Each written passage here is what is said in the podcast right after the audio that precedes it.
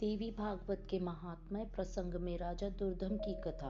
अगस्त्य जी ने कहा, हे प्रभु, मैंने आपके मुखारविंद से यह अलौकिक कथा सुन ली। अब श्रीमद देवी भागवत का दूसरा महात्म्य सुनाने की कृपा कीजिए। स्कंद जी ने कहा, हे मुने, अब यह कथा कहता हूँ, सुनो, जिसके एक अंश में देवी भागवत की महिमा कही गई है। ऋत्वाक नाम के एक मुनि थे।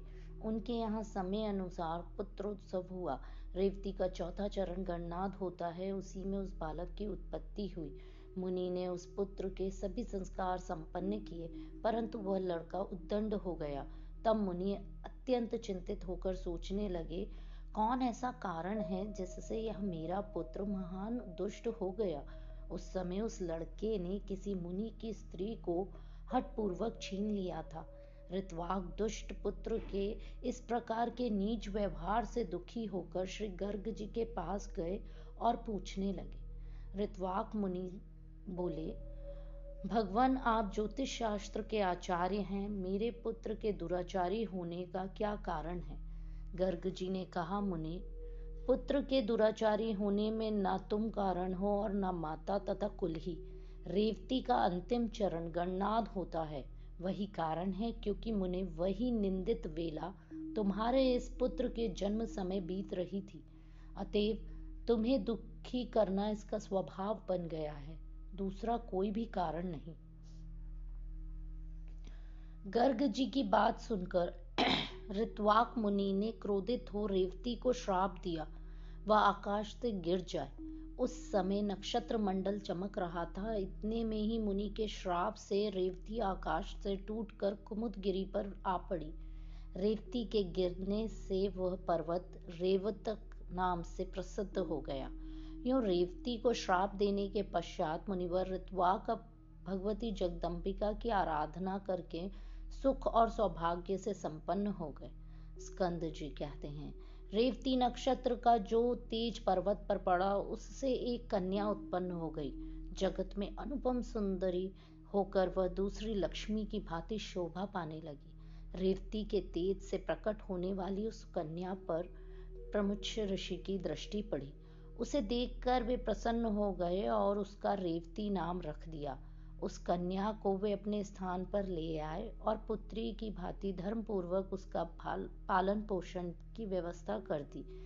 जब कुछ समय बाद वह सुंदरी कन्या युवती हो गई, तब उसे देखकर कौन इसके योग वर होगा? यो मुनिवर विचार करने लगे। बहुत अन्वेषण करने पर भी उस कन्या के अनुरूप वर पाने में उन्हें सफलता ना मिल सकी। तब वे अग्निशाला में जाकर अग्निदेव की उपासना करने लगे। अग्निदेव प्रसन्न हुए और कन्या के वर के विषय में मुनि से बोले, मुनि, सदा धर्म में तत्पर रहने वाले तथा युद्ध में पीछे ना हटने वाले राजा दुर्धम इसके पति होंगे अग्निदेव की यह बात सुनकर मुनि के मन में प्रसन्नता छा गई।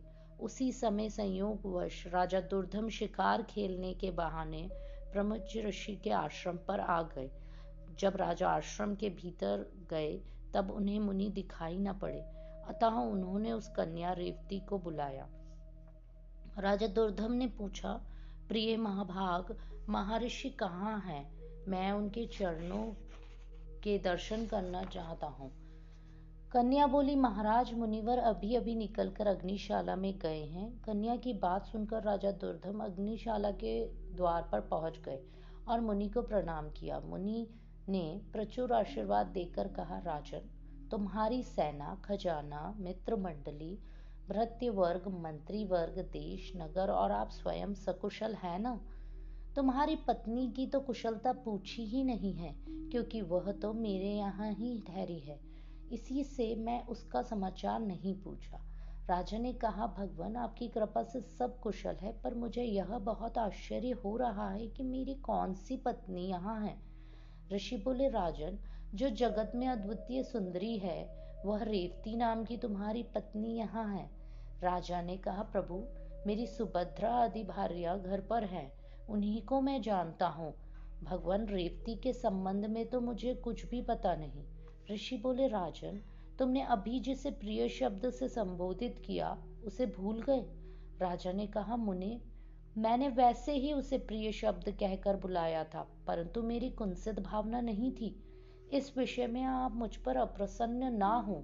ऋषि बोले, राजन, तुम ठीक कहते हो। तुम्हारे मन में कोई बुरा विचार नहीं था, किंतु अग्निदेव की प्रेरणा से तुम्हें ऐसे शब्द का उच्चारण करना पड़ा। इस कन्या के पति कौन होंगे, यह बात अभी मैंने अग्निदेव से पूछी। उन्होंने कहा, राजा दुर्धम इस कन्या के स्वामी होंगे।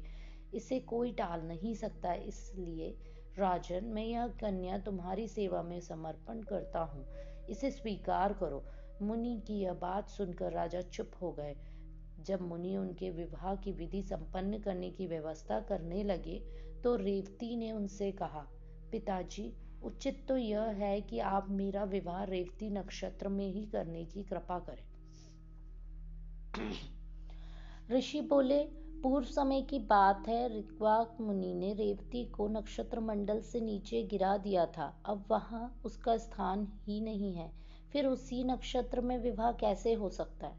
कन्या बोली, पिताजी, आप तो जगत की रचना करने में समर्थ हैं। मैं आपके तपे, तपोबल को खूब पहचानती हूँ। अतः आप रेवती को नक्षत्र मंडल में पुनः स्थापित करके उसी नक्षत्र में मेरा विवाह करें।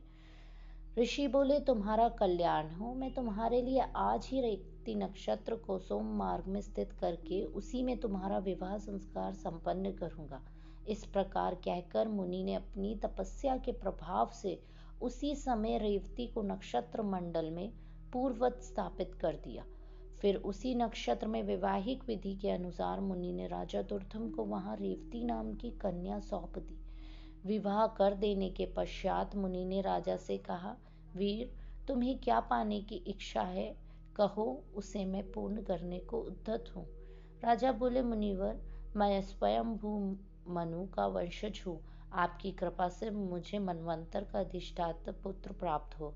यही अभिलाषा है। मुनि ने कहा, राजन, यदि तुम्हारी ऐसी इच्छा है तो भगवती जगदम्बिका की आराधना करो।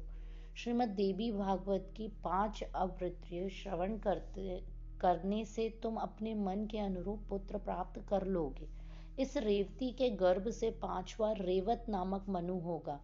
मुनि के यूँ कहने पर राजा ने उनके चरणों में मस्तक झुकाया और पत्नी को साथ लेकर वे अपने नगर को चले गए। एक समय की बात है, महात्मा लोमेश जी राजभवन पर पधारे। राजा ने उनका स्वागत सत्कार किया और हाथ जोड़कर उनसे कहने लगे, राजा ने कहा, मुनि, आप सर्व समर्थ हैं। मुझे पुत्र पाने की इच्छा है। अतः आप श्रीमद देवी भागवत नामक पुराण सुनाने की कृपा कीजिए।